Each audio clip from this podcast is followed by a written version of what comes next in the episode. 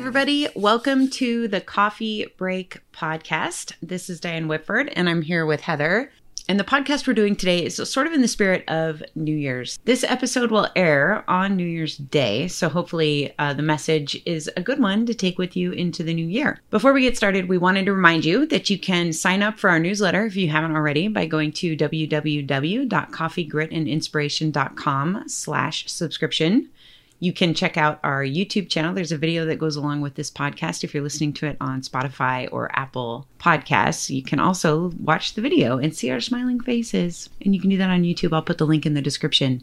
Uh, there's also the Pinterest and, of course, the blog that you can check out if you want more than just the podcast. So here we go. What we wanted to talk about today is what you have in your backpack. So when we think about New Year's and heading into the brand new year and everything that we're bringing with us, what you're carrying in your backpack is sort of an accumulation of all the experiences that you've had in your life. Mm-hmm. And those experiences is what is going to drive or control or influence how you react to new situations. Taking the time to understand what you're carrying in your backpack and how it's influencing your relationships with other people and the way you respond to certain things happening and things like that is an important part of self awareness. And it's an important part of learning how the ways that you are reacting to things is serving you or not serving you. How you respond to people really affects how you react to situations. So, your experiences, uh, in a way, jade you and influence you to react to the stimuli around you, regardless of whether it's a true reaction or not. And sometimes you may not even realize that it's happening. You right. Know? You right. may have an instant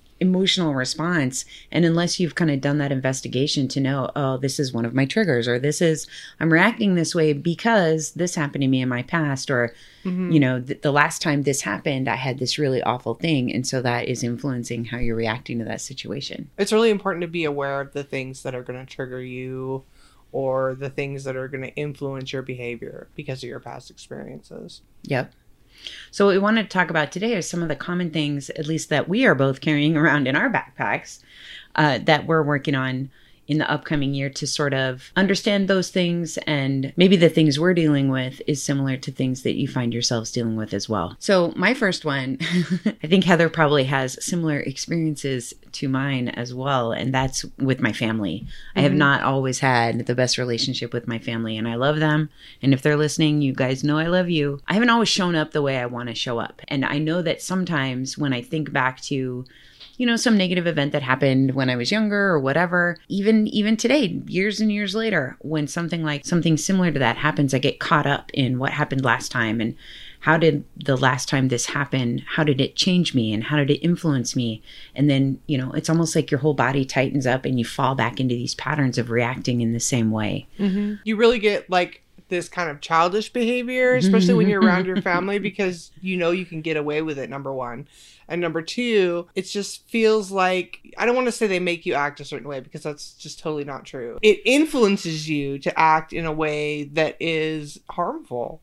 Well, and when you think about it, like uh, I react in ways around my mom that I reacted mm-hmm. like when I was a kid, and Taylor may react differently around me than he does when he's, for example, at work or something, mm-hmm. because mm-hmm.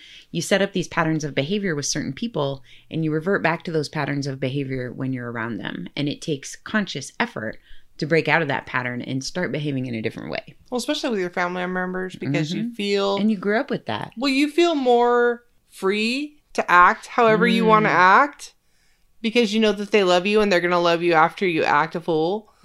so that's true. That that's why when you have a little kid and somebody else brings their little kid to you and they're like he's a, he's always such a jerk when I have him but when you have him he's so good and it's like because you're his mom and he knows he can act how he wants to act around you and you're still going to love him. Mm-hmm. That's true. That's true. It's it, it kind of ties into how we tend to treat the people that we're closest to the mm-hmm. worst. Mm-hmm uh, sometimes. One of the other things that I carry around in my backpack uh, related to family is with my son. I don't feel like when he was younger that I was there enough. I was there often enough or around enough. I didn't do enough with him. That's something that really weighs me down a lot. And it makes it so now I am almost continually trying to make up for it. Like if I'm not careful, it's really hard for me to get out of that, well, I owe him, you know, mm-hmm. or I I owe that to him and And so I let things slide. Maybe I'm too permissive sometimes because I think, well, I owe him because I wasn't around often enough, you know, and I have to be super aware of that because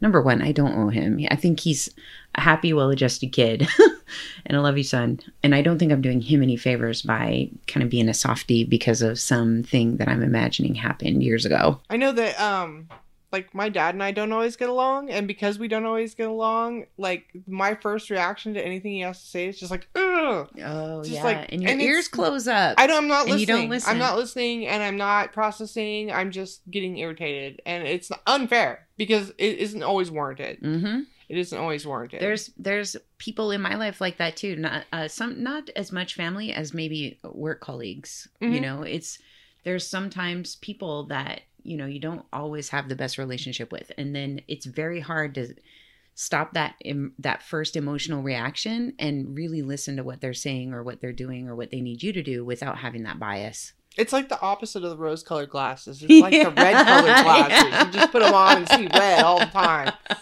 no matter what. No Yeah. matter what. Another thing uh, that I, that I carry around in my backpack is financial failure. So there's been times in my life where I've been really down and out. times where I was living out of a bag, like a bag of clothing and that was all that I had or you know living off my grandparents or living with my with my mom even as an adult because I didn't have enough I didn't have enough of my own stuff going on to be able to survive on my own. And even after moving out and being on my own, I've had times where I just screwed it all up. I'm not great at managing finances. I'm working on it, and it's something that I've always I've always struggled with it and it's always been a challenge. There's a lot of people out there who are so good at it and I just kind of look at them and I'm like, "Man, I know that, you know, working at something like that, you have to put in the effort and you have to mm-hmm. like learn it. It's not like it's something that comes super naturally to everybody or even a lot of people." Uh, but for me, it seems like um, I've just always really struggled with it. And so I've had some significant financial losses, and it's been hard to recover from that. I think we're on an upward path now. Those kinds of financial problems in my past has influenced how I am now. So what you might think is that having been so down and out before that I would be super parsimonious now, like maybe cheap, but I'm not. I spend a lot of money that I don't need to spend and I think part of that is because number one, I enjoy shopping. but also, there's that feeling of I am able to do it. And so I want to, to prove to myself that I have that capability Mhm. now. You know what I Mhm. mean? And so it's almost like I've gone from complete turnaround. Uh, where now I'm going in the wrong direction, and I have to be careful that I'm not like spending money on frivolous things just because I can, because eventually I won't. You know, that'll use up everything and I'll be right back where I was a while ago. So I have Mhm. to learn that moderation and really think about things before I go spend money. See, I'm just the opposite. I'm really cheap because I have been poor, like no food poor, and because you when you get really poor like that, it's it's hard to like spend money on stuff that I I want to quick fix everything, and that becomes more expensive in the long run a lot of times. the quick cheap fix. Yeah, you know the band aid. And because I want to band aid everything, because I don't want to put out the big money, I'm dumping out a bunch of money on band aids. Mhm. I think also what I see is you don't like to spend money on yourself. No, I hate to spend money on Yep. myself. It Yep. it's it's a struggle. Yep, and it It's a comes from those those past events and those past things that have happened, those challenges that happened to us in the past that has Mm-hmm. had very different impacts on how we look at money today. The last one is my favorite, and that is relationship failures. My husband and I have been married for four years now. We were together before that for um, about 10 years, I think, before we got Mhm. married.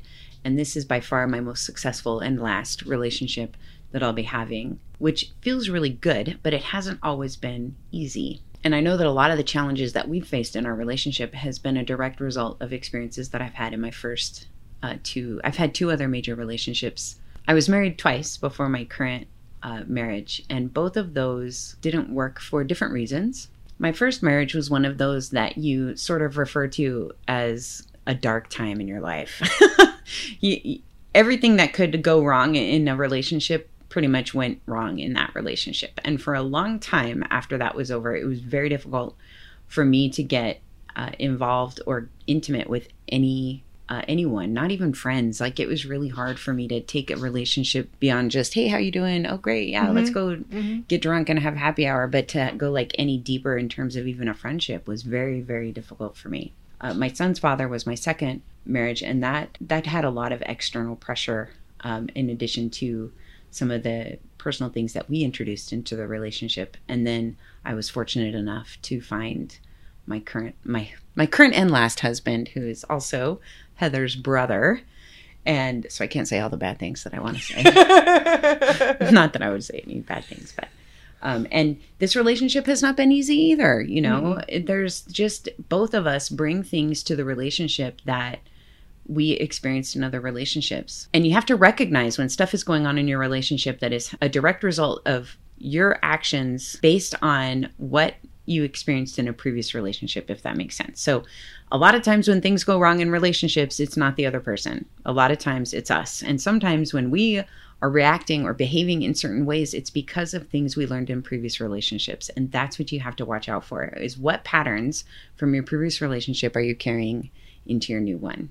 And mm-hmm. so that's I, I think that when it comes to relationships, that's what I really have to watch out for is that I'm not, you know, maybe I was betrayed in a previous relationship and so now I'm jealous. Mm-hmm. You know, that hasn't happened luckily in this in this relationship, but you know, that's a possibility. Or maybe when things got too hard, I would I would stonewall, which I do do that a lot. And that's because previously, when things got really hard, it got really bad. You have kind of these reactions that are built in based on certain things that happen. You got to make sure they don't get in the way of what you're doing right now. Right. Right. My previous relationships before my husband that I'm married to right now were not good. And a lot of that had to do with my behavior and my choices. And it was hard to not put those expectations of bad behavior on him too. Mm-hmm. Like it was hard to not be like, oh, I I believe that you're working late. I believe that, you know, you're working a lot of hours or whatever, you know. It was hard to believe stuff that came out of his mouth because I had so often been lied to that it was so easy to perceive that he would not tell me the truth.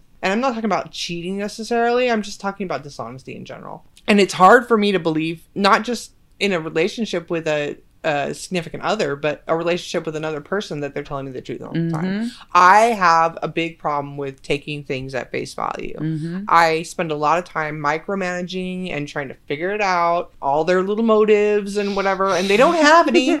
There's no little motives. They're not trying to get me. They're not trying to be deceitful. It's just that's my own personal baggage mm-hmm. that I mm-hmm. carry around. That's what you me. got in your backpack. That is what I got in my backpack, and it's it's a struggle, but it's good to have. It's good to be open and honest with the person that you're with about the things that you're struggling with, because, and not just in a significant other relationship, but in a relationship friends with your friends and family. And family. Mm-hmm. Just be open and honest. I feel this way because I've been through X, Y, and Z, and I'm fearful of you know this kind of behavior, and that can be dealt with. Yep, yep, can it, be dealt with. And it, and when you're being transparent like that, the people around you know you get a little bit of grace. I mm-hmm. think it's a lot easier to extend somebody some grace when they understand where you're coming from and what's what's motivating you. And it really is true that when something happens to you, when when especially in relationships, when somebody that you love does something to you, over and over again, you start to look for that same behavior in other people. And you mm-hmm. almost lay that expectation that that, just like you said, that that person that you're with now is going to do the same thing to you that that other person did. And it just gets in the way. And it is so hard to recognize I'm doing it. I'm mm-hmm. doing it again. And and this is not the other person. This is me. This is right, totally me right. that's doing it. And it's right. really hard to get out of that. Well, it's it's a way to manipulate the relationship so you don't get hurt. Yeah, that's true too oh, know. I just knew he was going to do this, so I'll just hurt him before I get hurt, or right, something along right. those lines. Right, you're just protecting yourself with your little shell. You know, I'll keep him out, or I'll keep them out, or whoever. I'll keep them out by watching every little movement, and by watching their every little movement, you're driving them away. Mm-hmm. And at the first sign of trouble, you can be like, "I knew it! I knew I it! I knew it! Time to move on." Yeah. Yeah.